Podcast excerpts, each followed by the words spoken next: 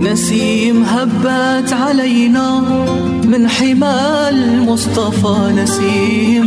فيها الهنا فيها الدواء والشفاء نسيم. هبت علينا من حمى المصطفى نسيم. فيها الهنا فيها الدواء والشفاء بشمها يصلح الظاهر لنا والخفايا بخت من للنبي في كل حال اختفى. على قدم صدق مع أهل الهمام والوفا. هم الرجال الأكابر هم هم الشرفاء هم أهل الأسرار هم أهل النقاء والصفا يا حارس جع فحالي بالنبي قد صفى الله الله الله الله.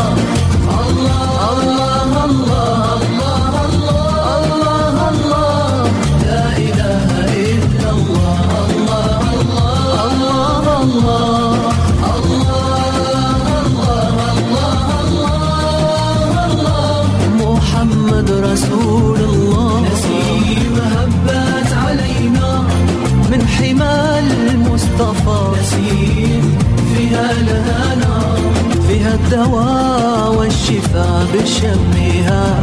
يصلح الظاهر لنا والخفا يا بخت من للنبي في كل حال اقتفى. الله الله الله الله.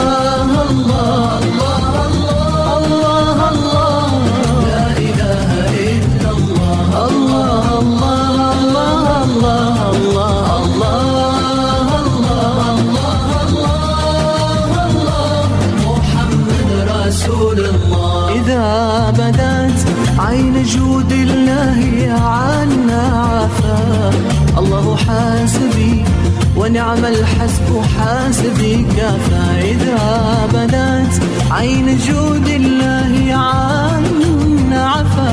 الله حاسبي ونعم الحسب حاسبي كفى منه المواهب ومنه العافية والشفاء. يا واسع الجود ربي خير عافي عفانا.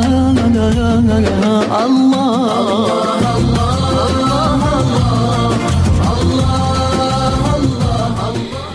Bismillahirrahmanirrahim. Assalamualaikum warahmatullahi wabarakatuh. Alhamdulillahirrahmanirrahim Wassalatu wassalamu ala syarafil anbiya wal mursalin Sayyidina Muhammadin Wa ala alihi wa sahbihi ajma'in. Amma ba'du Pemirsa Baca TV dan juga sahabat radioku yang dimuliakan Allah SWT Bagaimana kabar anda di pagi yang penuh berkah ini? Semoga Allah senantiasa memberikan kepada kita semua kesehatan Untuk bekal taat dan beribadah kepada Allah Subhanahu wa Alhamdulillah kami kembali dapat menemani anda dalam acara rutin kita Belajar bareng bersama Buya dan Umi. Dan subhanallah mohon maaf dikarenakan selama Ramadan ya kami sempat off untuk sementara. Dikarenakan untuk siaran langsungnya ya dikarenakan memang ada banyak sekali acara yang memang dilaksanakan di bulan Ramadan tapi insya Allah uh, semoga Allah terus memberikan kemudahan kepada kita terus untuk bisa belajar bersama saling mengingatkan dalam kebaikan untuk menuju ridho Allah Subhanahu wa taala. Dan pemirsa juga uh, Albaja TV dan juga sahabat radio yang dimuliakan Allah Subhanahu wa taala dan di kesempatan hari ini kita akan kembali melanjutkan belajar bareng bersama Buya dan kita akan mengangkat satu tema membangun silaturahmi di tengah pandemi ya. Biasanya di hari-hari di bulan Syawal seperti ini suasana lebaran tuh masih sangat terasa banget ya dengan banyaknya acara halal bihalal, reuni dan lain-lain sebagainya.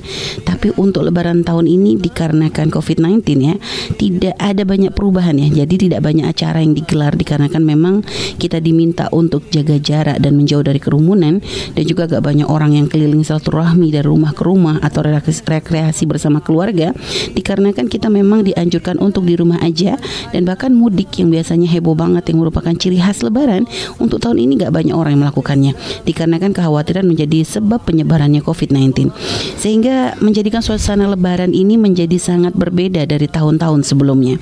Lalu gimana caranya kita mengkondisikan agar suasana yang berbeda ini tidak mengurangi keindahan untuk selalu bisa membangun silaturahmi, sambung silaturahmi seperti tahun-tahun yang lalu.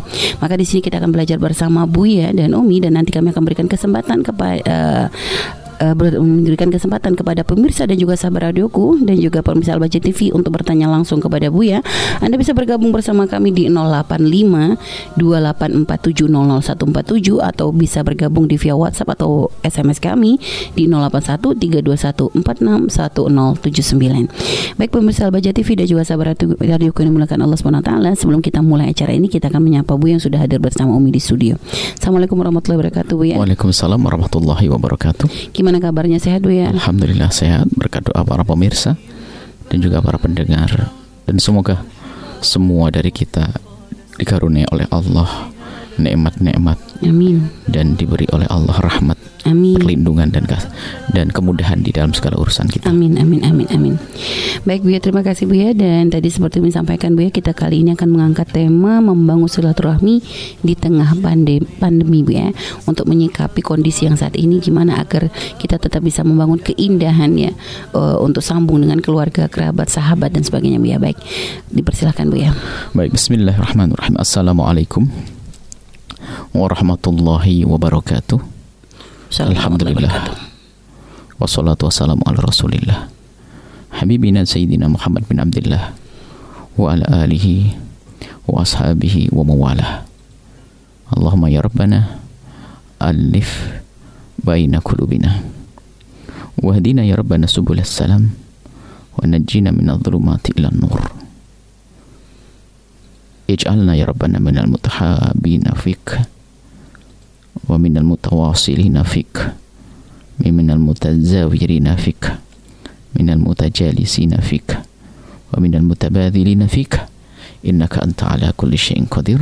ارزقنا يا رب أن التوبة قبل الموت والشهادة عند الموت والجنة بعد الموت. أما بعد.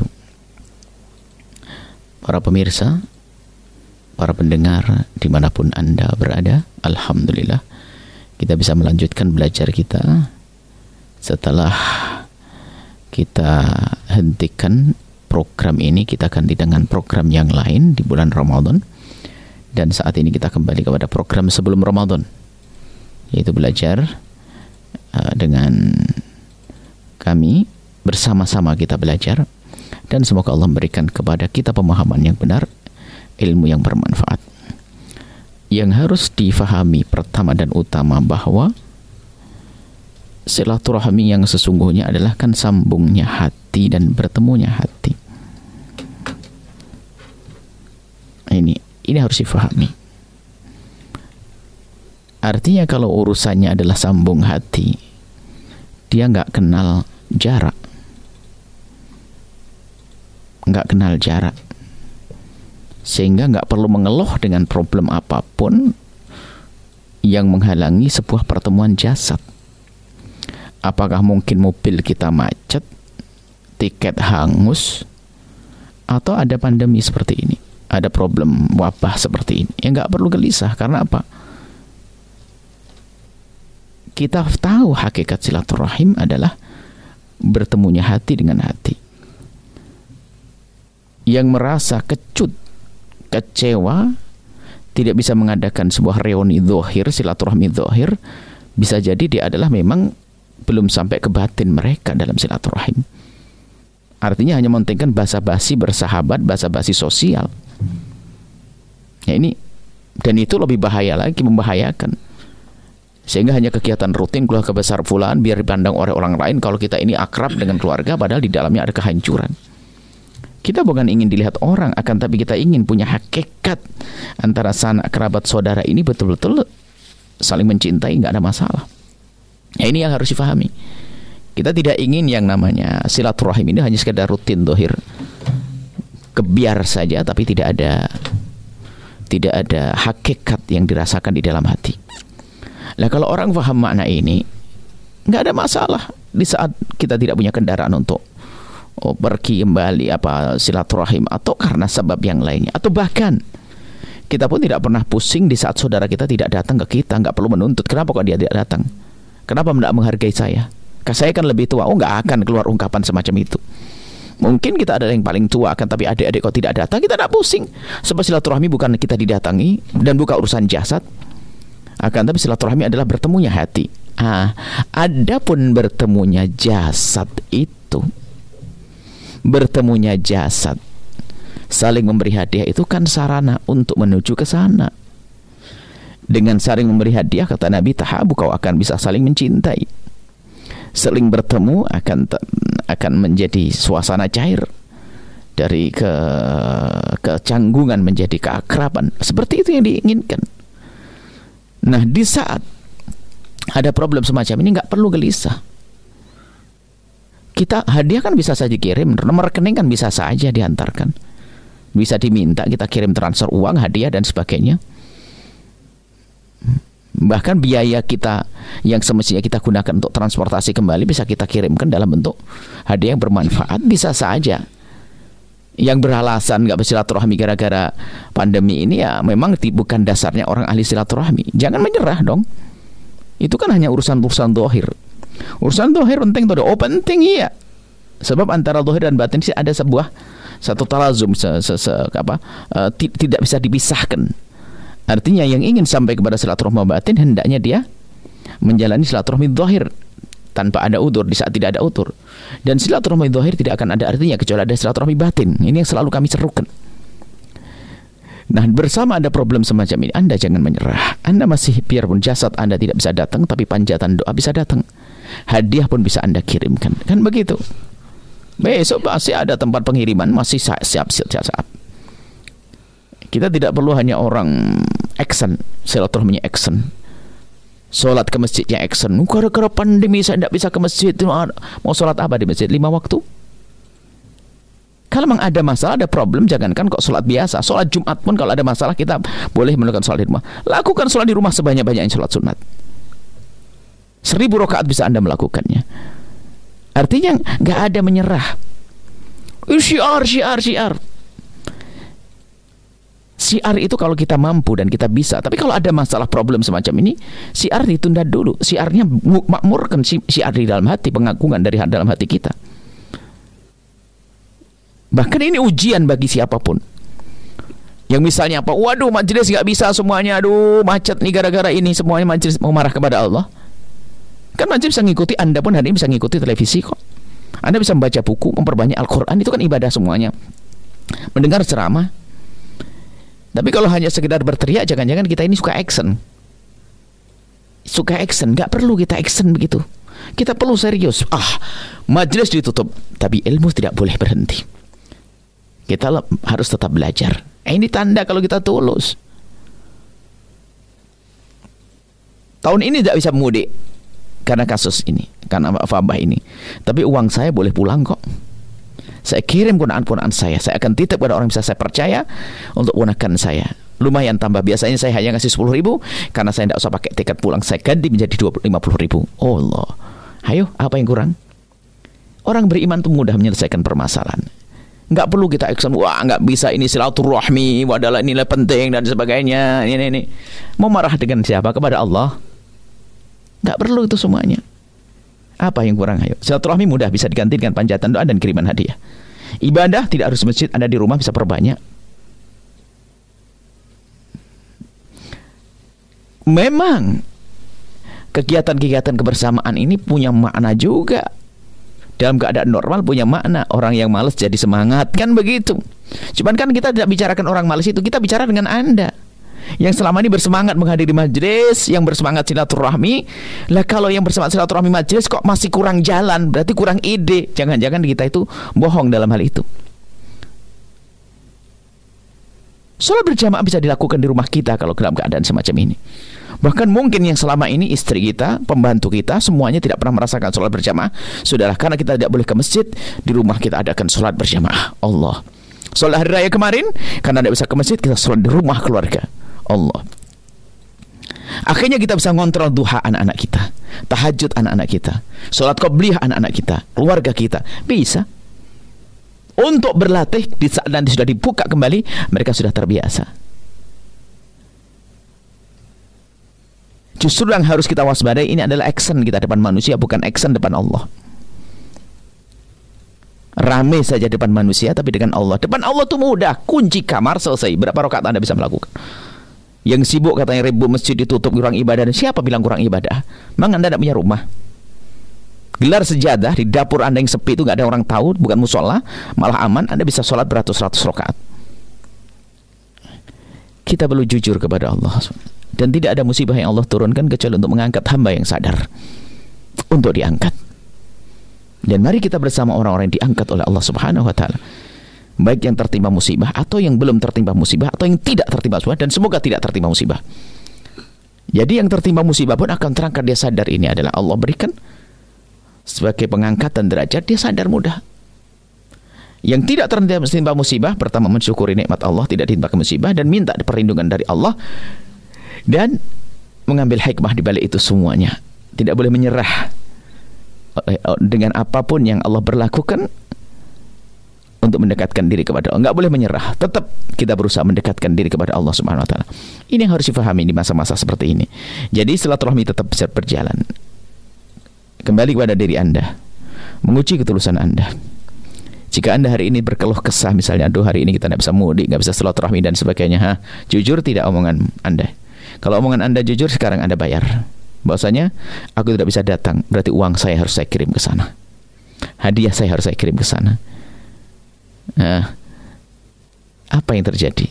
Hati yang bertemu setelah itu. Karena Anda niat dari dalam hati Anda. Bukan sekedar kebiar dohir saja. Bahkan kalau kita perhatikan ada banyak manfaat di balik ini semuanya. Kemaksiatan berkurang. Kemaksiatan banyak berkurang. Iya, ya. Dan juga subhanallah tenaga kita juga lebih lebih terjaga, tidak habis mudik di perjalanan berjam-jam. Kita syukuri saja agar kita tidak marah kepada Allah Subhanahu wa taala. Kita bisa berpikir termasuk kami sendiri nggak keluar lebih lebih nyaman juga di dalam pondok saja nggak hanya hanya keliling lihat santri dan santri lebih dekat hanya sebagian santri yang di cabang-cabang itu insya Allah semakin dekat hatinya biarpun jauh di mata tapi dekat di hati mereka.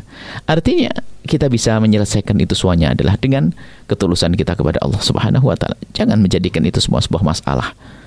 Bahkan kalau orang beriman yang sesungguhnya itu sadar betul bahwa tidak ada ujian yang Allah berikan kepadanya kecuali karena Allah telah persiapkan pangkat yang tinggi baginya. Kalau faham, dia akan semangat. Akan semangat melewati itu semuanya. Semangatnya bagaimana? Dengan penuh kesabaran, ketawakalan, pasrah, tanpa berkeluh kesah. Ini bukan yang bisa kami sampaikan. Kami ingin bertegur sapa dengan para pemirsa, para pendengar karena selama satu bulan ini kita tidak ada acara di sini. Semoga Allah memberikan ketulusan kepada kita. Amin. Kita tidak bertemu jasad akan tapi jangan tidak bertemu hati. Memang kita tidak bisa datang jasad kita tapi jangan sampai doa kita tidak sampai dan hadiah-hadiah kita tidak sampai. Dan berbuatlah karena Allah bukan karena ingin dibalas. Kapan Anda berbuat baik ingin dibalas maka sesungguhnya Anda bukan berurusan dengan Allah, hanya urusan dengan manusia. Alangkah sia-sianya.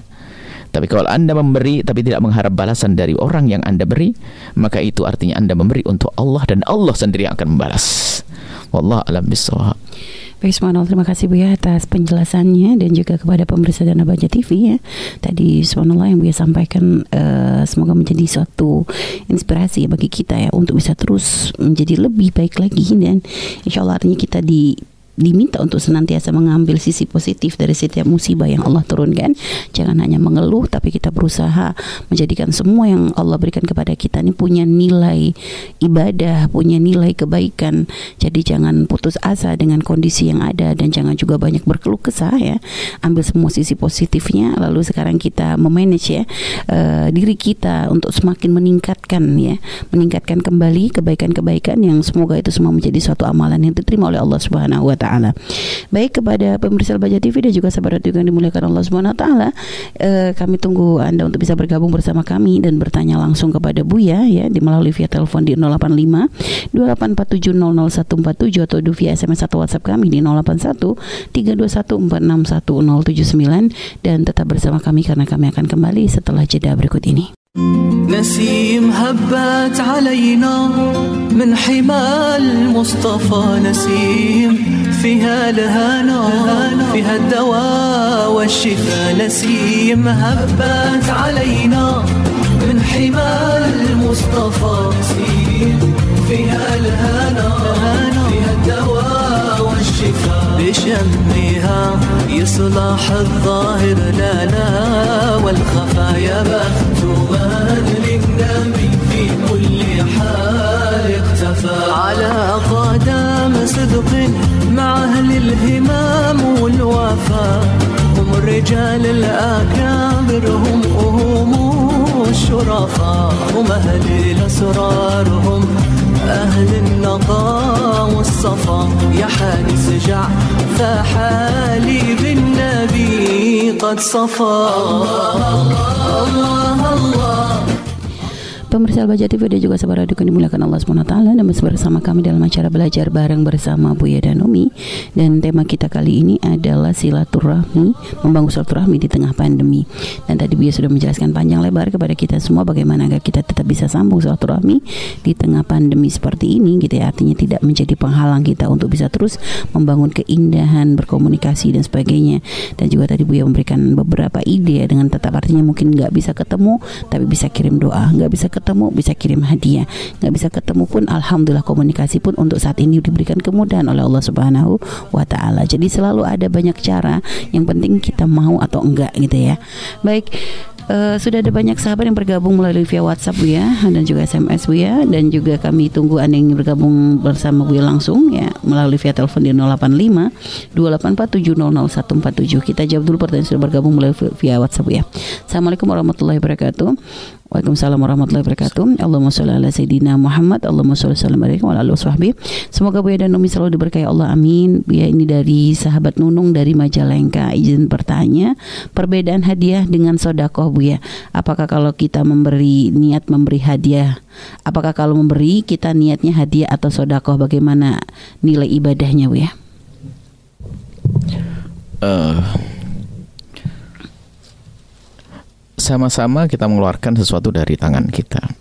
Hadiah itu diberikan kepada orang sifatnya bukan memberikan pertolongan akan tapi lebih merupakan sebuah penghargaan. Lebih mengarah ke sana. Sehingga memberikan hadiah bisa saja kepada orang yang lebih kaya dari kita. Tapi kalau sudah sedekah ini lebih kepada orang yang yang lebih lemah. Yang fakir dan memerlukannya. Ya, Ini sedekah dalam istilah bahasa Indonesia ya. Kalau sedekah dalam istilah fikihnya, dalam istilah Qur'annya, namanya sedekah itu zakat. Ini nama sedekah itu sedekah itu zakat. Kalau yang namanya infak itu namanya sedekah sunnah, ada kayitnya. Diikat dengan sedekah sunat maka bukan zakat. Tapi kalau dalam bahasa fikih sedekah itu ya zakat harus pahami kalau sudah dalam bahasa Arab sodakoh itu adalah zakat. Kalau yang kita maksud adalah infak menjadi sodakoh sunnah. Nah di dalam hadiah ada makna sedekah. Jika yang kita beri adalah orang yang membutuhkannya maka dia akan menjadi nilai sedekah. Biarpun bentuknya adalah seperti hadiah. Cuman kalau hadiah ini lebih tepat jika kita berikan orang yang lebih kaya lebih bahkan orang yang cukup. Bahkan orang yang cukup kalau diberi sedekah kadang merasa tidak nyaman Kok seperti orang yang nggak mampu saja. Bilang ini adalah hadiah. Sebuah penghargaan. Tapi maknanya sama pada akhirnya memberikan suatu dari kedermawanan kita karena penghormatan dan karena cinta kepada orang yang kita ber beri dan untuk meraih kekiran kita. Ujungnya adalah mana yang lebih bagus? Dilihat dulu dong. Jika ternyata kita adalah memang untuk sambung silaturahmi dengan orang-orang yang selama ini cukup dari sanak kerabat dan saudara misalnya, dia kaya tapi kita memberikan hadiah, itu bisa saja lebih penting daripada sedekah kepada orang fakir. Kenapa? Kita perlu nyambing silaturah silaturahim. Ya. Akan tapi saudara kita cukup kan tidak masalah, kita urusan baik-baik saja. Tapi ada orang fakir yang memerlukan masa saya akan jadikan sedekah buat orang fakir yang bersama saya. Seperti itu. Jadi yang mengukur adalah kita sendiri. Sehingga yang terpenting adalah di saat kita berbuat baik bukan karena mengikuti hawa, naf hawa nafsu. nafsu seperti itu. Jadi yang menimbang diri kita bukan saya, bukan Anda. Anda bisa melihat. Anda yang tahu permasalahan Anda dengan keluarga Anda. Jika ternyata permasalahan Anda dengan keluarga Anda perlu diselesaikan, maka Anda jangan berpikir sedekah dulu. Ya, ya. Sedekah yang mana Indonesia ya, bukan zakat. Kalau zakat wajib dikeluarkan apa pun bentuknya. Diberikan kepada fakir miskin, harus seperti itu. Nggak ada, nggak boleh dirubah jadi hadiah. Kalau sedekah zakat. Baik, ya, Terima kasih Bu ya atas jawabannya dan kepada yang bertanya tadi semoga bisa memahami apa yang bisa sampaikan ya. Dan selanjutnya ada pertanyaan dari hamba Allah di Cirebon Bu ya. Assalamualaikum warahmatullahi wabarakatuh. Allahumma sholli ala sayyidina Muhammad. Allahumma sholli ala sahbi. Pertanyaannya panjang Bu ya, kita ringkas aja. Ini ada seorang wanita yang ya subhanallah tinggal uh, sering digoda oleh kaum ikhwan Bu ya. Dan juga dia tuh di semenjak ditinggal oleh ibunya dia merasa nggak punya pelindung gitu bu ya. Dikarenakan keluarganya ini adalah keluarga yang memang tidak mengerti agama. Dia pengen hijrah tapi nggak punya kuasa. Dan dia pengen menikah bu ya. Tapi terhalang dikarenakan dia punya saudara dua orang yang belum menikah gitu ya. Sehingga akhirnya bapaknya tidak memberikan izin. Dan juga eh, bapaknya juga pun memberikan apa syarat. Jika memang nanti si anak ini mau menikah maka dia harus melunasi hutang bapaknya dulu bu ya. Karena kebetulan si anak perempuan ini sudah bisa membayar hutang bapaknya separuh cuma masih separuh lagi yang belum beres sehingga bapaknya nggak mengizinkan nikah kecuali hutangnya diberesin dulu. Dan eh, artinya dia merasa berat sekali satu sisi dia sudah punya ada keinginan kuat untuk menikah dikarenakan khawatir dengan godaan-godaan karena nih perempuan karena nggak pernah keluar rumah dan sebagainya eh, karena memang nggak banyak komunikasi tapi begitu kadang keluar banyak godaan bu ya dari kaum ikhwan. Sehingga minta nasihatnya gimana supaya dia nggak terjerumus dengan perzinahan dan bisa istiqomah dalam menuju ridha Allah bu ya Baik, baik, baik insyaallah. Untuk masuk dalam wilayah zina tidak gampang. Wanita mulia tidak mudah untuk masuk wilayah zina. Berat, susah. ya bu ya. Jadi nggak tidak semudah itu kalau orang terpleset dalam zina itu. Insya Allah anda tidak tergolong orang itu.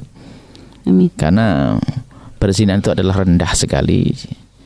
Sehingga kalau orang tidak segera tobat pezina itu maka dia akan terus rendah. Tapi kalau bertobat Allah Maha Pengampun.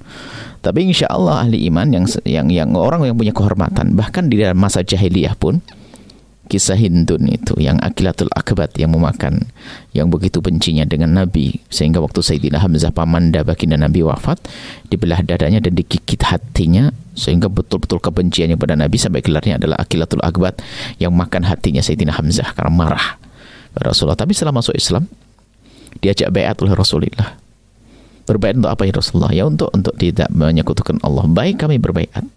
Apalagi Rasulullah berbaiat untuk tidak minuman keras. Baik kami berbaiat. Apalagi berbaiat untuk tidak mencuri. Baik ya Rasulullah kami berbaiat siap. Terakhir apalagi Rasulullah berbaiat untuk berzina. Oh, di Untuk saat tidak- di, untuk tidak untuk tidak berzina. Di saat diajak berbaiat berjanji untuk tidak berzina dia kaget. Ya Rasulullah, apakah terbayang orang seperti kami ini melakukan zina? Oh, padahal masa jahiliyah yang tidak ada iman. Tapi ke, zina nggak mudah karena itu adalah kehormatan. Bagi yang tidak punya iman pun dia ngerti kehormatan. Seperti sesuatu yang kalau mahal nggak boleh gampang disentuh oleh siapa pun kan begitu. Apalagi sama membuka wilayah yang termahal, yang terpenting, termulia ini kemuliaan nggak mungkin. Jadi anda insya Allah nggak akan masuk wilayah ini. Ada pintu halal ini yang bisa menjadi masuk wilayah zina karena dia sempit matanya, tidak ngerti pintu halal. Saya akan nasihati kepada siapa pun ini. Pintu halal sangat mudah, termasuk bagi anda, bagi siapa pun. Adapun bagi anda ketahuilah bahwa begitu pentingnya memenuhi kebutuhan pribadi ini. Jika ada seorang wanita, ingat seorang anak wajib patuh kepada orang tua. Ini harga mati nggak bisa dipantah. Nggak boleh melanggar orang tua seperti apa pun. Akan tapi ada keadaan tertentu. Jika seorang anak gadis sudah waktunya untuk menikah dan sudah ketemu orang yang sekufu dengannya. Lah kok orang tuanya melarang dia menikah, maka orang tua sudah dilanggar karena apa urusan pribadi. Jangan sampai masuk wilayah kehinaan tadi. Nah, ini termasuk orang tua yang abel menghalangi putrinya untuk menikah apalagi kasus tersebut. Suruh bayari utang utang utang bapak bukan utangnya anak. Sebagai tanda bekti saja anak membantu itu. Tapi jangan sampai menghalangi urusan pernikahan. Ini orang tua yang dosanya dosa besar. Bahkan disebut Imam Hajar Haytami minal kabair. Termasuk dosa besar adalah seorang tua menghalangi anaknya yang sudah punya hajat untuk menikah lalu dihalangi. Bahkan kalau seandainya naudzubillah naudzubillah anak termasuk dalam zina masuk zina orang tuanya mikul kenapa tidak buka pintu halal untuk anaknya? Hati-hati wahai para orang tua masalah semacam ini. Pintu halal sangat mudah. Maka bagi anda yang sudah punya hajat besar seperti itu maka anda bisa saja menikah biarpun tanpa izin orang tua. Karena apa? Kasusnya larangannya tidak masuk akal. Yang utang orang tua. Tapi anak harus menjadi korban untuk itu semuanya. Mungkin biarpun untuk Anda, tapi tidak boleh. Kalau orang tua sadar nggak boleh nyeksa anak semacam itu. Ini kan kebutuhan pribadi seperti kebutuhan makan dan yang lainnya, bahkan lebih lagi. Hati-hati dalam hal ini, wahai para orang tua. Akan tapi tetap berupaya untuk mencari izin selagi Anda masih bisa bertahan dengan menjaga kehormatan Anda. ya bertahanlah bisa membantu bayar orang Allah utang alhamdulillah luar biasa Anda bisa berbakti pada orang tua cuman kalau pilihannya adalah khawatir Anda masuk wilayah zina Anda menikah dengan cara anda izin keluar untuk bekerja atau bagaimana saya ajari dengan cara yang baik tapi berjanji hasilnya adalah untuk berbakti pada orang tua. Tetap kuncinya adalah sana. Sebab masalah kebutuhan yang satu ini nggak bisa diwakilkan. Sehingga sampai ada istilah wali adl padahal kepada orang tua harus patuh tapi di saat urusan menikah jadi beda. Nah, yang jadi masalah adalah orang tua punya pilihan. Hanya mementingkan pilihannya saja sang anak ini yang nggak benar. Itu itu ada anak durhaka itu. Akan tapi jika sang orang tua memang belum ada pilihan dan melarangnya nggak jelas maka bisa. Pokoknya nggak boleh lah ini anak. Nanti saja tahun depan. Urusan syahwat bisa saja siang hari ini dan besok minggu minggu ini. Nggak perlu bulan depan. Itu nggak beda seperti urusan makan itu. Kalau makan dulu makannya minggu depan saja nggak ada. Nggak seperti itu jadi harus perhatikan para orang tua dalam hal-hal semacam ini dan juga kepada wanita-wanita harus mengerti makna kemuliaan. Kemudian banyak wanita-wanita susah menikah itu bukan karena susah menikah. Dia telah dibatasi oleh otaknya sendiri. Ambisinya sendiri, pikirannya sendiri. Sebab pintu halal sangat dibuka luas-luas oleh Allah. Ya misalnya dia ambisi contoh. Biasanya ini wanita yang diberi kesuksesan, susahnya menikah. Padahal mestinya kesuksesan itu akan mempermudah perni pernikahan, bukan mempersulit pernikahan. Ada seorang wanita sukses ini banyak. Wanita sukses. Dia ingin menikah dengan laki-laki yang punya kesuksesan sama dengan dia atau lebih tinggi lagi. Sehingga di saat yang melamar di bawahnya nggak jadi. Berarti ini adalah dia telah hilang kecerdasannya. Mestinya hidup ini apa sih? Hidup ini kan saling melengkapi. Bukan hidup itu terlalu mengambil. Kalau hidupnya prinsipnya hanya mengambil saja, ini adalah cacat dalam hidup. Ada saat memberi, ada saat menerima. Kalau wanita ini sebetulnya, kalau wanita ini apa sih yang dibutuhkan sebagai seorang wanita? Kalau dia hanya butuh laki-laki yang baik, butuh keturunan, status, perlindungan, maka cukup. Laki-laki di mana saja banyak. Harta Anda sudah punya. Makanya di saat wanita ini menjadikan harta syarat dimiliki sang suami, calon suami, maka dia akan tertunda pernikahannya Sebab yang punya kekayaan sama dengan dia mungkin tidak akan meminang kepada dia, cari yang lainnya. Sementara dia punya ambisi harus karirnya lebih tinggi dari saya, uangnya lebih banyak dari saya. Lah ini sudah nggak jelas, makanya susah menikah. Karena telah dibatasi oleh akalnya dan otaknya. Yang katanya cerdas mencari uang tapi dungu dia dalam memilih pasangan. Nah ini sengaja saya agak keras begini kenapa? Naudzubillah perzinahan mudah terjadi saat ini. Sementara syahwat terus bergolak. Dia harus berpikir sobat naudzubillah seorang laki-laki, seorang wanita yang diberi oleh Allah ke kecukupan rezeki. Dia bisa berzina naudzubillah. Resikonya adalah di akhirat nanti. Tapi kenapa menikah dengan laki-laki? Menikah dengan laki-laki yang laki-laki tidak punya apa-apa tapi dia punya hati, dia punya akhlak, dia punya ibadah, dia punya sopan santun, dia punya pengabdian, dia punya eh, pengayoman. Kenapa tidak memilih dia biarpun tidak punya apa-apa? Begitu sebaliknya seorang laki-laki. Kadang-kadang kita dikuasai oleh ambisi bukan apa, bukan memenuhi kebutuhan kita yang sesungguhnya sehingga menikah jadi susah permudahlah urusan pernikahan sampai suatu ketika ada orang menikah itu pakai syarat kita dengar seorang ibu berkata kepada uh, anaknya kalau kamu nikah nanti harus suamimu begini kalau kamu nggak bisa jadi dokter, yang penting suamimu jadi dokter. Kalau kamu nggak bisa jadi insinyur, pokoknya suamimu harus jadi insinyur. Kalau lah kok dibatasi betul nih pernikahan jadi? Memangnya apa? Apa jadi insinyur langsung kaya? Jadi dokter langsung kaya. Kalau kamu tidak bisa jadi ustadzah, suami harus ustadz. Memang jaminan ustadz. Bukan begitu, yang penting orangnya baik gitu aja selesai. Ini kadang-kadang susahnya pernikahan ini karena apa? Dibatasi oleh dirinya sendiri. Padahal dibuka oleh Allah pintu halal semudah-mudahnya. Semoga anda bisa segera menikah dan ingat takut kepada Allah. Jangan masuk oleh zina. Adapun satu poin, saya banyak yang menggoda. Ketahuilah, laki-laki penggoda itu adalah tidak akan tidak akan mudah menggoda kecuali memang orang itu mengundang untuk digoda. Sebab kalau laki-laki penggoda dengan orang yang susah digoda nggak ada, nggak mau ngapain. Saya cari yang gampang saja. Jadi kalau ada wanita merasa sering digoda, mungkin karena ada, mohon maaf, ada centilnya, ada mungkin bahasanya, ada mungkin tolah-tolehnya, ada lirik-liriknya atau apa. Tapi kalau wanita menetapkan diri dalam wibawa yang sesungguhnya bukan action wibawa, ya susah laki-laki mengganggu. Laki-laki yang jahat sekalipun, ah ganggu dia percuma ngapain, buang energi, mending cari yang lain saja begitu. Jadi kalau ada seorang wanita yang merasa banyak diganggu oleh kaum laki-laki, maka mungkin Anda telah membuka. Apakah mungkin Anda dengan dandan yang bikin orang pusing atau kayak Anda bikin pusing dan sebagainya dan sebagainya, maka kembali kepada Anda sendiri. Tapi kalau Anda berperan sebagai orang wanita, seorang wanita yang wibawa, laki-laki mengganggu Anda pun jadi susah. Bahkan sudah belum mengganggu sudah putus asa. Karena apa? Anda punya kewibawaan, Anda punya kehormatan, Anda punya kemuliaan. Wallahu a'lam bishawab. Baik, subhanallah, terima kasih Bu atas jawabannya dan kepada Mbak Ola yang bertanya tadi, semoga bisa memahami dan juga bisa mengamalkan apa yang Buya sampaikan tadi ya. Baik, Buya selanjutnya ada pertanyaan dari Ahmad, sahabat Ahmad di Jakarta, Bu ya. Assalamualaikum warahmatullahi wabarakatuh. Assalamualaikum warahmatullahi wabarakatuh. Uh, Allahumma sholli ala Sayyidina Muhammad wa ala Sayyidina Muhammad, Bu ya. Uh, ini saya mau tanya Bu ya dan maaf pertanyaannya di luar tema.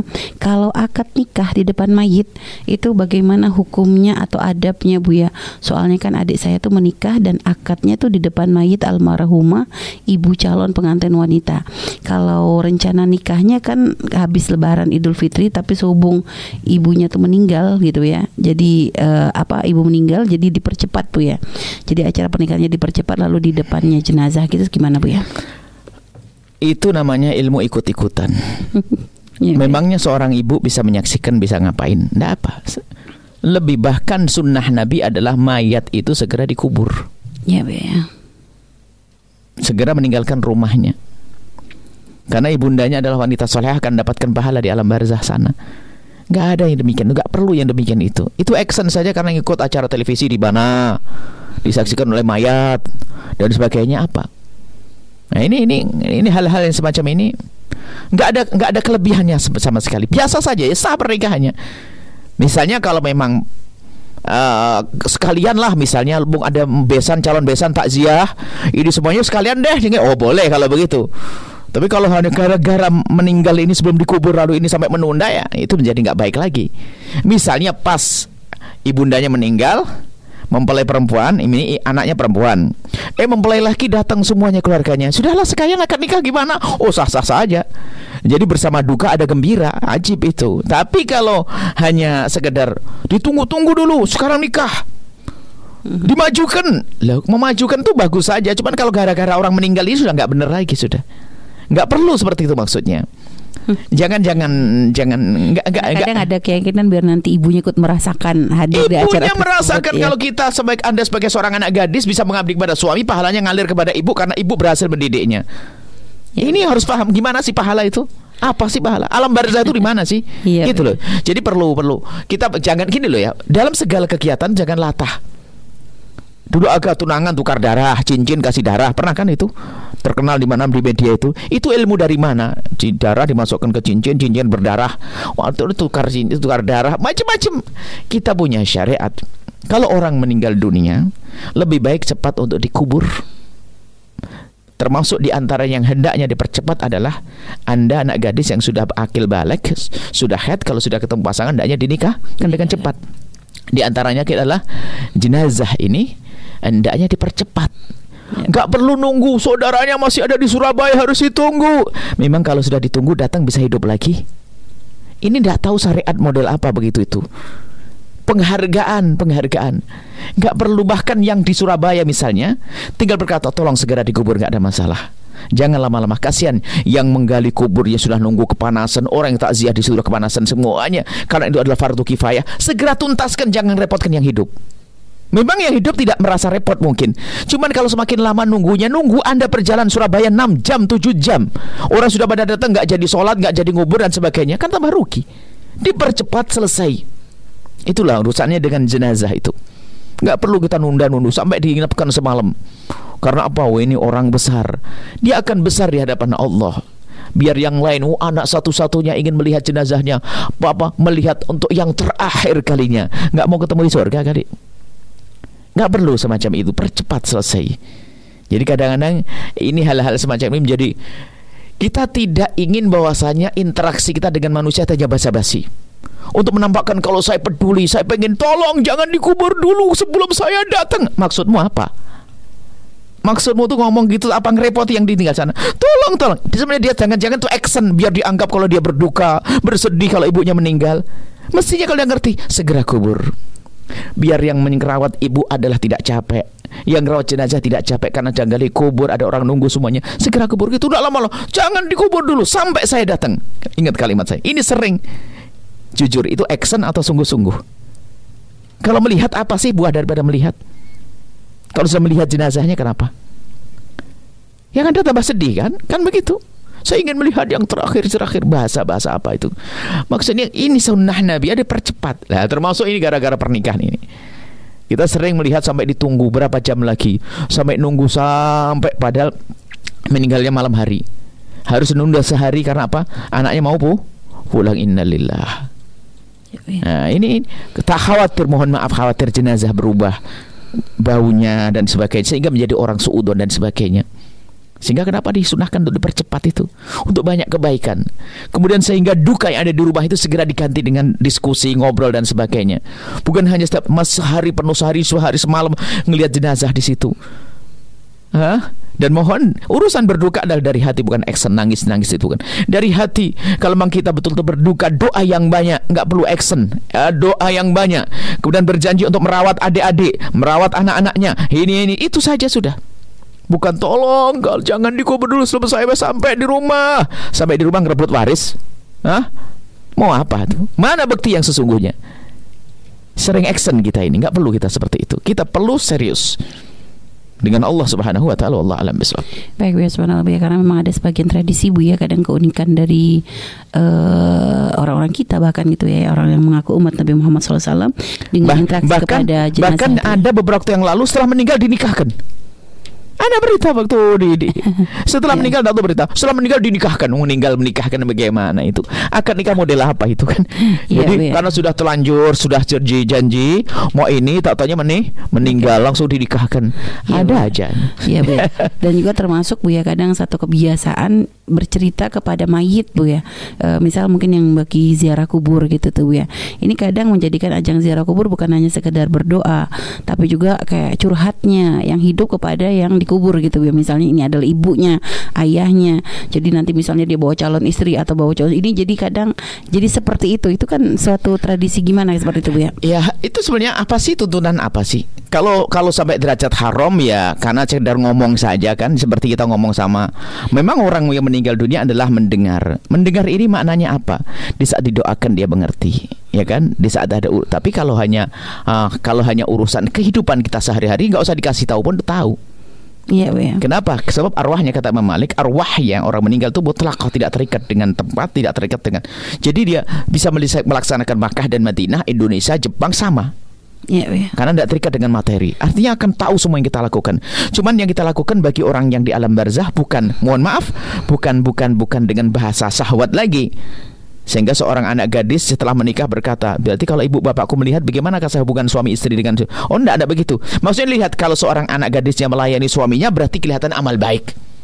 Seperti itu, kebaikan begitu. Jadi bukan urusan-urusan syahwat lagi. Karena tradisi ngajak ngobrol ini juga sebenarnya ini untuk agama lain juga Bu ya. Artinya dipakai oleh orang di luar agama Yang Islam. ada kemudian kan dibahas dalam masalah fikih kita dalam ak- ak- akidah adalah masalah berdoa, masalah tawasul sama istighosah.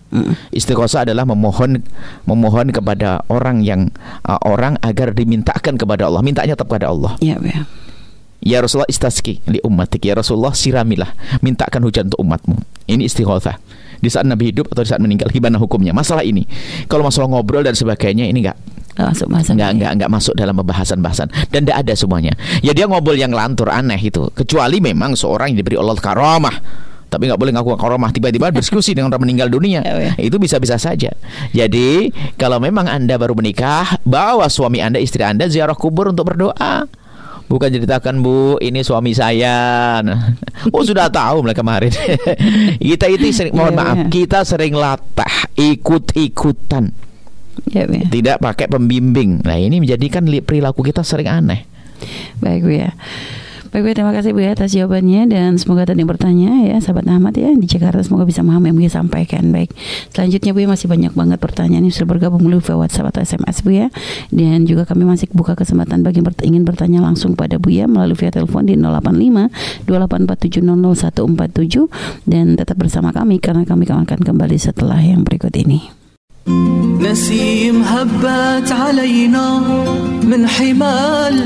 Dibaca teruskan dari Lembaga Pengembangan Dakwah Al-Baca Senang Sumber dan masih bersama kami dalam acara belajar bareng bersama Buya dan Umi dan tema kita kali ini itu membangun silaturahmi di tengah pandemi.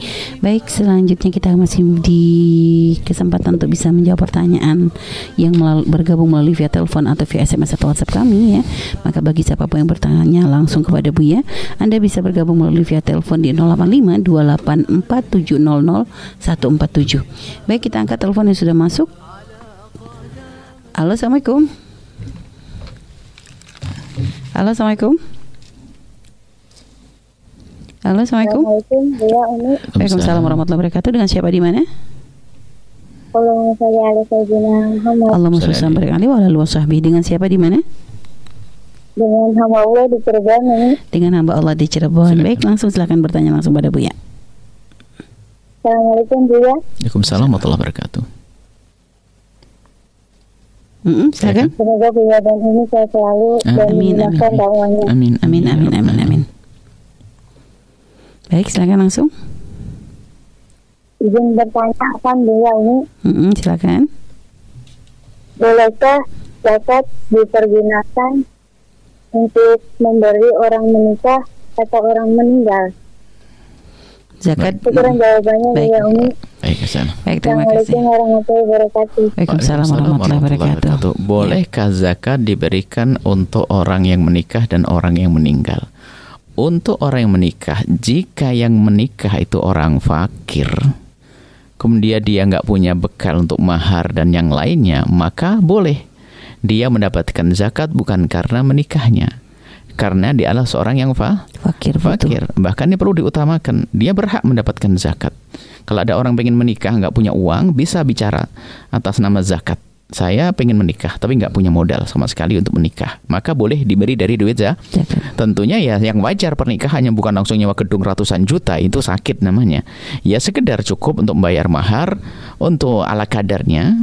Bahkan mungkin awli lebih sah menyembelih satu kambing dan sebagainya. Yang penting halal itu sah diambilkan dari duit Zakat. uh, zakat. Bahkan bisa diberi untuk kelebihan untuk biaya hidup beberapa bulan bisa saja diambilkan dari duit zakat karena memang orang fakir dia. Ya.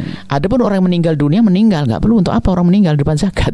Orang meninggal mungkin bagaimana yang ditinggal. Nah, kalau ditinggal sama kalau bang dia orang fakir ya berhak. Tapi kalau yang meninggal dunia adalah bos anaknya fakir, anaknya orang kaya ya nggak perlu, nggak bisa diambilkan zakat. Jadi ukurannya adalah kefakiran. Ada keluarga fakir meninggal dunia, dunia ibunya atau bapaknya meninggal dunia, lalu melihat meninggalkan anak-anak. Anak-anaknya fakir tentunya. Karena anaknya fakir boleh mendapatkan zakat. Tapi kalau meninggal bos punya 16 perusahaan, nah, meninggal dunia, lalu kita kasih zakat anaknya karena anak yatim, oh enggak. Biarpun yatim dia kaya raya. Ya. Nah, seperti itu ya. Baik, baik. Eh, baik Buya, terima kasih Buya atas jawabannya dan tadi kepada hamba Allah ya, semoga bisa memahami Buya sampaikan. Baik, selanjutnya pertanyaan dari hamba Allah di Sumedang Buya. Assalamualaikum warahmatullahi wabarakatuh. Assalamualaikum warahmatullahi wabarakatuh. Eh, Buya, ini ini bagaimana cara taubatnya seorang istri di rumah yang dulu pada masa lalunya pernah melakukan dosa-dosa, tapi taubatnya setelah menikah apa yang harus dilakukan? Oh, enggak sederhana. Jangan buka kisah itu kepada siapa pun dari bangsa manusia termasuk suami Anda. Tinggal khusuklah kepada Allah banyak istighfar dan buktikan kalau Anda serius kapan Anda mengingat dosa itu pasti ada penyesalan bahkan mungkin tetesan air mata. Tapi kalau masih suka mengenang melihat me- kejadian-kejadian yang dahulu biasa-biasa saja belum Tuhan yang sesungguhnya. Jadi tobatnya mudah dengan Allah. Cukup Anda serius pengabdian Anda kepada suami yang maksimal, layani suami dengan maksimal. Kemudian dosa masa lalu betul-betul Anda kubur dan jangan sampai Anda ingat-ingat dalam arti Anda kenang kalau ada keindahannya. Nauzubillah. Bahkan buktikan Anda bisa menilai bukan saya, bukan action depan manusia Anda, Allah yang Maha tahu. Jika Anda ingat kejadian itu ternyata Anda langsung ada sedih. Tapi jangan tampakkan kesedihan itu di depan suami nanti takut tanda tanya. Dan berjanjilah untuk tidak menceritakan masa lalu Anda kepada suami Anda. Itu tobat yang sesungguhnya. Dan berjanji. Kalau ternyata mungkin urusannya urusan dengan naudzubillah misalnya dengan urusan laki-laki dan sebagainya, Anda paling tidak senang kalau ketemu laki-laki itu. Nomor dan jangan sampai sambung sambung komunikasi dengan laki-laki itu kalau urusan dengan laki-laki atau urusan mabuk jangan urusan dengan dunia mabuk atau yang lainnya. Jadi kubur masa lalu itu dan jangan ceritakan kepada siapa pun dari bangsa manusia dan buktikan kalau Anda benar-benar menyesal. Seperti itu selesai. Istighfar yang banyak, mengabdi kepada suami yang benar, itu cara tobatnya. Selesai, enggak mudah. Jangan banyak cerita ke orang, selesai. Baik, Bahkan bukan jangan banyak, jangan cerita. Bukan jangan banyak nanti cerita sedikit-sedikit kan. Jangan cerita ke siapa pun selesai. Baik Bu ya. Baik Bu terima kasih Bu ya atas jawabannya dan selanjutnya kita angkat telepon yang sudah bergabung ya. Halo, ya baik. Terputus ya bagi yang ingin bertanya bisa bergabung kembali. Selanjutnya Bu ya kita baca kembali wa- pertanyaan sudah bergabung melalui via WhatsApp. Assalamualaikum warahmatullahi wabarakatuh. Assalamualaikum warahmatullahi wabarakatuh. Baik, sudah ada telepon yang masuk Bu ya. Halo, Assalamualaikum. Halo, assalamualaikum Bu. Waalaikumsalam warahmatullahi wabarakatuh. Dengan siapa di mana? Eh, dengan Muhammad Janil dari Jambi Bu. Oh dari Jambi. Dengan sahabat Muhammad Daniel dari Jambi. Baik, kita bersolawat terlebih dahulu. Ah, Kita bersolawat terlebih dahulu. Baca salawat. Kita baca solawat. bisa Bu. Allahumma sholli ala sayyidina Muhammad. Allahumma salli ala Sayyidina Muhammad wa ala ali Sayyidina Muhammad. Sallallahu alaihi wa. Baik, Silakan. langsung kepada Bu ya. Yang Halo, assalamualaikum Bu ya. Waalaikumsalam warahmatullahi wabarakatuh. Silakan. Alhamdulillah, semoga Buya sehat selalu. Amin. Amin. Ya Allah juga Pak, Anda juga semoga dalam lindungan Allah. Buya, Ya silakan. Saya Muhammad Jalil ingin bertanya Buya. Aduh masya Allah silakan silakan. Di kampung Jalil, Hmm. eh, kalau sholat orang meninggal tuh ada sholat hadiah, apakah boleh berjemaah tuh Buya? Oh, baik Secara berjemaah. baik ah. baik baik baik. Surat hadiah Sudah mayat. ya. cukup? Baik. Ah, cukup Baik, cukup pertanyaannya. pertanyaannya. kalau di kampung Jalil itu ada orang meninggal uh, lalu ada sholat dua rakaat uh, berjemaah secara berjemaah bu ya Baik, Baik, baik. bisa dipahami. Baik. Baik. Cukup? Ada lagi? cukup bu Baik baik. Baik, terima kasih. Terima kasih, Bu. Baik. Sama-sama. Masya Allah. Bismillah. Langsung Bu ya. Jawab. Baik, eh, di dalam masalah sholat hadiah, jadi eh, tidak ada yang namanya sholat hadiah. Hadiah lima mayat tuh ya. Akan tetapi, jika ada orang melakukan sholat, kemudian kita niatkan pahalanya, namanya hadiahkan pahala. Itu adalah bab fikir seperti tahlil. Jadi ada pembahasan fikih besar di dalam madhab kita dan ulama kita namanya ihda'us thawab, menghadiahkan pahala itu termasuk kayak tahlil. Tahlil itu artinya di situ maknanya dalam fikih menghadiahkan pahala. Membaca surat Al-Qur'an Allah ini ini kemudian dalam doanya ya Allah sampaikan pahalanya kepada ini bukan saja urusan tahlil, bisa jadi kita setelah khatam membaca Al-Quran dihadiahkan pahala, kita sedekah dihadiahkan pada lanya. Termasuk setelah kita melakukan sebuah sholat amalan sunnah, sah-sah saja kalau setelah ya Allah puji syukur kepadamu, aku telah bisa melakukan sholat duha 8 rakaat dua-dua, maka aku hadiahkan pahalanya kepada itu sah dan jumhur ulama ini namanya ihda thawab. Tapi kalau niat sholat hadiah tidak ada, tapi boleh melakukan sholat sunnah kapan saja. Bukan kalau di hadapan mayat namanya sholat jenazah. Sholat jenah, Jenazah. Akan tapi jika ada orang melakukan sholat sunnah mutlakoh, sholat sunnah yang bebas kapan saja, kemudian setelah itu dihadiahkan untuk orang meninggal dunia sah-sah saja. Oh namanya sholat sunnah boleh, kenapa jadi tidak boleh? Atau hajat Bu ya. sholat hajat agar Allah mengampuninya bisa saja atau sholat apa saja dua rakaat. Nah ini pembahasan seperti itu, tapi bukan nama eh, sholat hadiah. Nah, pemberian nama sholat hadiah itu adalah mungkin untuk mempermudah ulama dulu pada orang awam ya, mungkin seperti itu. Jadi kita tidak jangan jangan terlalu kaku. Artinya selagi masih dibawa kepada mengesahkan pendapat apa amalan ini, jangan sampai kita mengatakan langsung bid'ah sesat dan sebagainya. Ya, ya. Cuman kita arahkan kepada yang lebih bagus bahwasanya sholat sunnah boleh dilakukan apa saja, kapan saja. Kecuali sholat kalau sholat sholat sholat sunnah mutlak boleh kapan saja kecuali waktu yang diharamkan setelah asar setelah subuh dan itu. Nah kemudian ah, masalah ah, menghadiahkan itu adalah sah menurut jumhur ulama kebanyakan ulama. Yang selama ini yang selain dilakukan oleh hamba-hamba Allah yang ya para ulama-ulama dengan tahlil. Tahlil itu salah satu contoh. Judulnya dalam bab adalah menghadiahkan pahala. Bukan tahlil saja khataman Quran pun boleh hanya kalau di negeri kita ini kan praktis ya. Ayat-ayat yang sudah familiar yang sudah kita hafal. Kul Allah subhanallah selawat itu saja kan. Karena permudah Nah, kemudian setelah itu bolehkah dilakukan dengan berjamaah? Sholat sunnah itu yang disunahkan berjamaah, yang disunahkan berjamaah hanya beberapa saja. Istisqa, sholat id, ya, sholat kusyuf itu disunahkan dengan berjamaah. Sholat jenazah. Salat jenazah adalah fardu kifayah, Fardu bukan sunnah. mm. Salat sunnah yang disunahkan seperti itu. Nah, adapun selain daripada salat-salat yang disunahkan untuk berjamaah, Mm. kalau dilakukan berjamaah adalah sah-sah saja, Mm, tapi ya. tidak mendapatkan kesunahan berjamaah tadi. sah-sah sah Saja. saja. Misalnya sholat duha saya ingin melakukan dengan berjamaah. Boleh, tapi ada catatannya. Untuk apa? Untuk mendidik. Kalau tidak kita lakukan dengan berjamaah, pada nggak mau sholat. Jadi saya didik awal-awal, anak-anak saya semuanya sholat berjamaah. Yuk duhaan, boleh. Karena untuk mendi, Mendidik. setelah nanti bisa mandiri sendiri-sendiri. Termasuk orang awam, mungkin orang awam adalah orang yang yang susah diajak ibadah juga. Maka ayo kita sholat dua rakaat berjamaah. Kemudian setelah itu apa? Kita niatkan semoga dengan sholat kita ini Allah mengkabul hajat kita. Ingat bahasanya, mengkabul hajat kita. Yang kedua, Allah mengampuni dosa-dosa ini yang meninggal dunia ya sah-sah saja. Karena kita bertawasul dengan amal soleh. Dengan sholat dua rakaat yang kita lakukan Semoga Allah mengampuninya. Itu sah.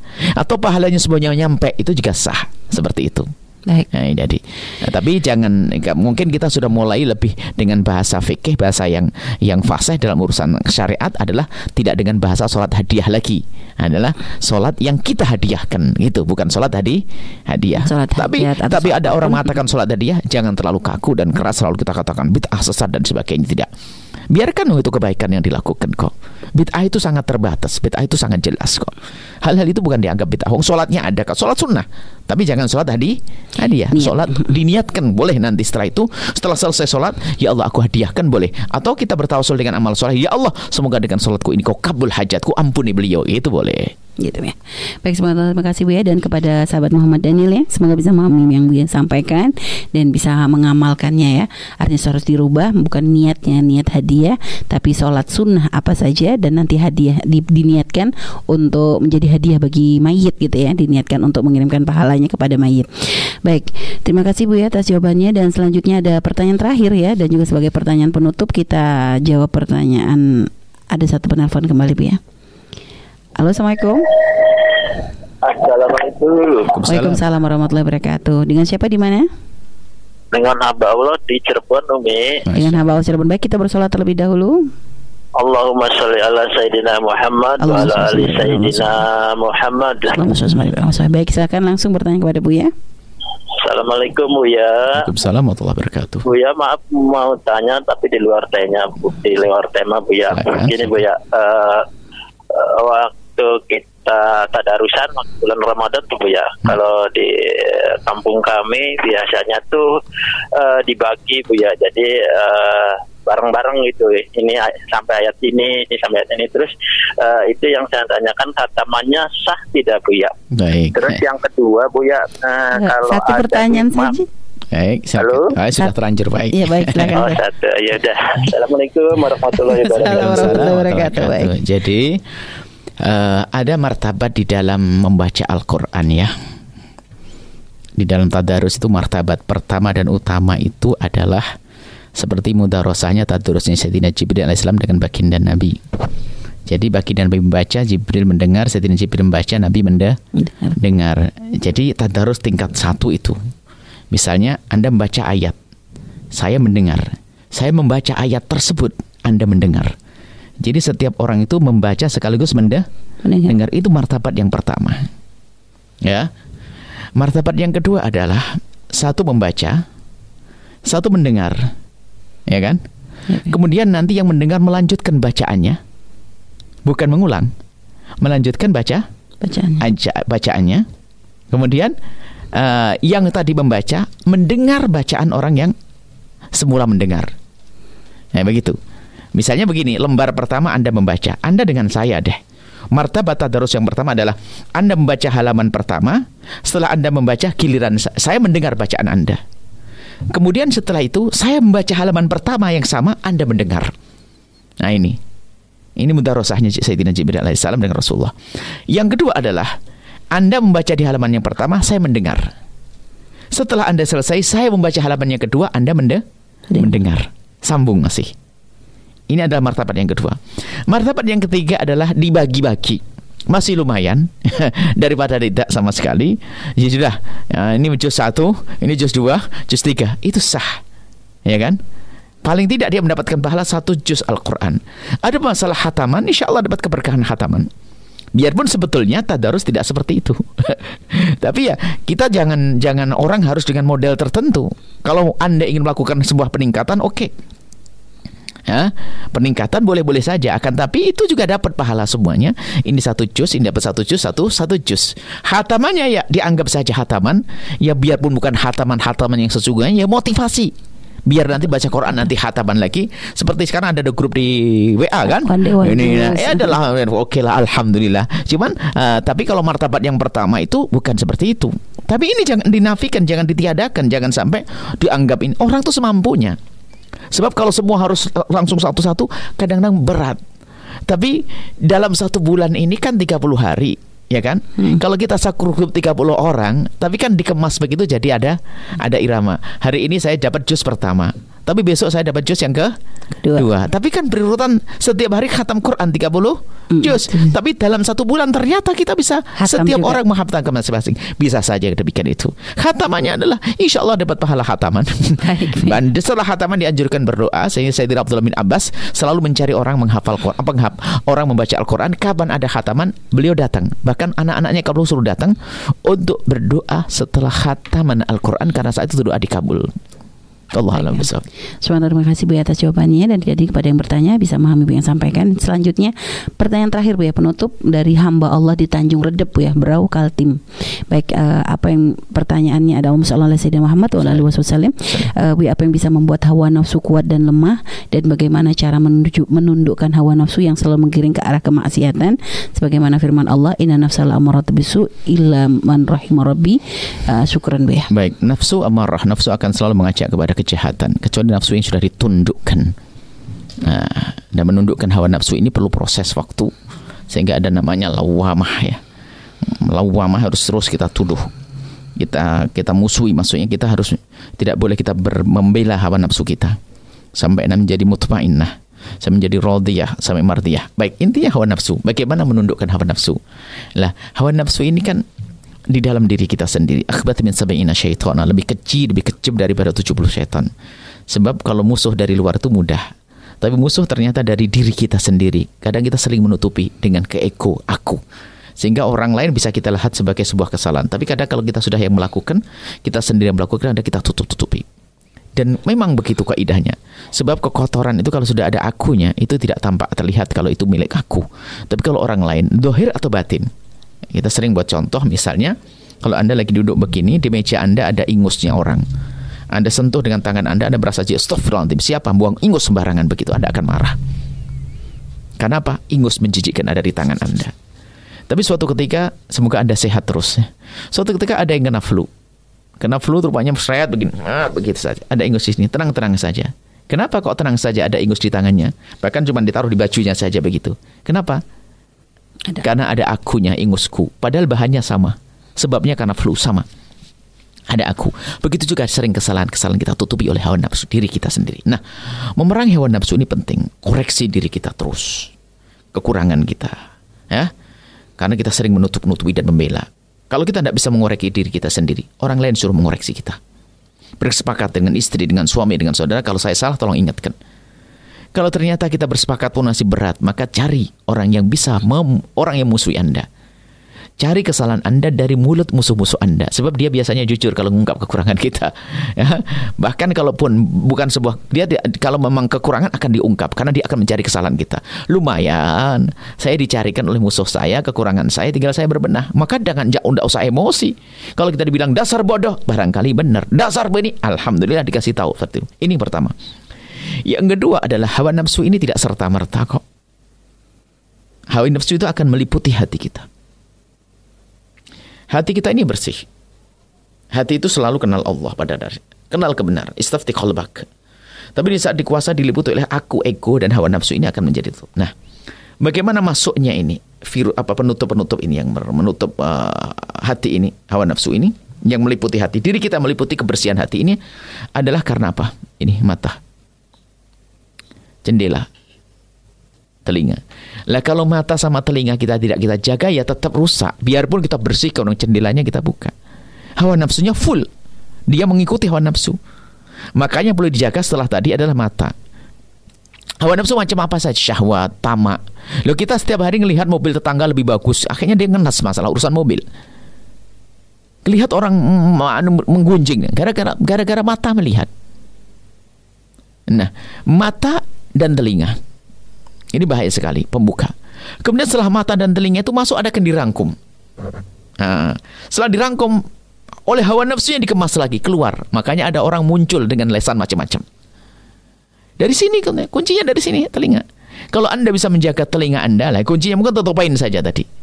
Anda jaga mata Anda, pandangan Anda, Anda yang Anda baca, bukan anak Anda baca apa sih di WA?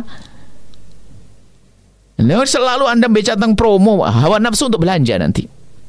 Apalagi gambar yang nggak benar, hawa nafsu syahwat, naudzubillah. Ayo sama telinga, dengar apa sih? Kalau sudah Anda jaga itu semuanya, maka Anda terjaga semuanya. Maka inna sam awal basar mata telinga ini, fuad. Kullu laika akan Itu akan ditanyakan oleh Allah. Maka kita jaga ini mata, jaga telinga untuk menjaga hati. Kalau hati terjaga, hawa nafsu akan terkalahkan maka hawa nafsu akan membat, menjadi uh, yang menjadi melimuti hati kita sendiri. Sehingga kebenaran tidak akan terlihat kebenaran karena hawa nafsu. Semoga Allah mudahkan kita untuk mendudukkan hawa nafsu sehingga nafsu kita menjadi nafsu yang mutmainnah sampai menjadi nafsu yang radiyah nafsu yang mardiyah. Nafsu yang radiyah nafsu kamilah insyaallah wallahu alam Bismillah ya, terima kasih Bu ya, atas penjelasannya dan semoga bertanya bisa memahami sampaikan dan selanjutnya Bu ya. Dikarenakan waktu masih banyak sekali pertanyaan sebenarnya tapi dikarenakan waktu harus kita tutup dan kita tutup dengan doa dan kesimpulan Bu ya. Simbolannya adalah mari kita membiasakan dengan apa pun yang Allah berlakukan kepada kita kita berprasangka baik kepada Allah tanpa harus berkeluh kesah tanpa harus kita marah kepada Allah. Akan tapi kita alihkan dengan sesuatu yang positif agar hati kita tetap lapang dan tenang dan tidak ada apa pun yang Allah berikan kepada kita kecuali karena Allah ingin mengganti yang lebih baik. Misalnya kalau Allah menimpakan kepada seorang hamba sebuah musibah sesungguhnya karena Allah ingin berikan yang terbaik untuk hamba tersebut. Khusnudzon kepada Allah. Jangan jangan marah kepada Allah. Marah kepada wabah ini juga marah kepada Allah. Justru dengan adanya apa pun kita menjadi orang yang biasa urusan dengan Allah tetap baik-baik saja. Bismillahirrahmanirrahim. Alhamdulillahirrahmanirrahim. Allahumma salli ala Sayyidina Muhammad wa ala Sayyidina Muhammad. Allahumma ya Allah. Amin. Pandang kami dengan kasih sayang darimu. Amin. Jadikan kami hamba yang bisa berkasih sayang. Ya Allah, jauhkan kami dari segala malapetaka lahir dan batin, dunia akhirat. Ampuni orang tua kami dan guru-guru kami, ya Allah. Berikan kasih sayangmu kepada mereka. Baik yang masih hidup atau yang telah mendahului kami. Ya Allah, anak-anak kami jaga. Wujudkan keindahan dalam rumah tangga kami keluarga yang saling mencintai karenanya, saling menjaga, hmm. saling menghormati, saling menghargai, saling mengerti, saling memahami, saling tabah, saling bersemangat untuk memberikan kebaikan. Dan kami mohon ya Allah, hmm. jaga anak-anak santri kami ya Allah, dan jaga kami semua ya Allah. Hmm. Ya Allah, beri, jadikan kami hamba yang saling mencintai di antara kami dengan keluarga kami ya Allah. Dalam kondisi apa pun jangan kurang cinta itu ya Allah. Kami ingin selalu bertambah agar kita mudah untuk mengabdi kepada mereka. Yang sempit rezeki lapangan dengan rezeki yang halal penuh berkah, yang sakit sembuhkan, yang punya hutang mudahkan dalam bayar hutang kami. Hmm. Dan panjangkan umur kami dalam ketaatan serta sehat walafiat dan berikan kepada kami semua husnul khatimah. Hmm. Mati dalam keadaan iman, iman, iman dan kami mohon ya Allah, Amin. jadikan ucapan kami di akhir hayat kami kelak saat engkau hendak mencabut nyawa kami, kami ingin saat itu ya Allah hati dan lidah kami mampu mengucapkan kalimat agung dan mulia. La ilaha illallah Muhammad Rasulullah. لا إله إلا محمد رسول الله. لا إله إلا محمد رسول الله. صلى الله عليه وسلم. ربنا آتنا في الدنيا حسنة وفي الآخرة حسنة وقنا عذاب النار. وصلى الله على سيدنا محمد وعلى آله وصحبه وسلم والحمد لله رب العالمين. الفاتحة. بسم الله الرحمن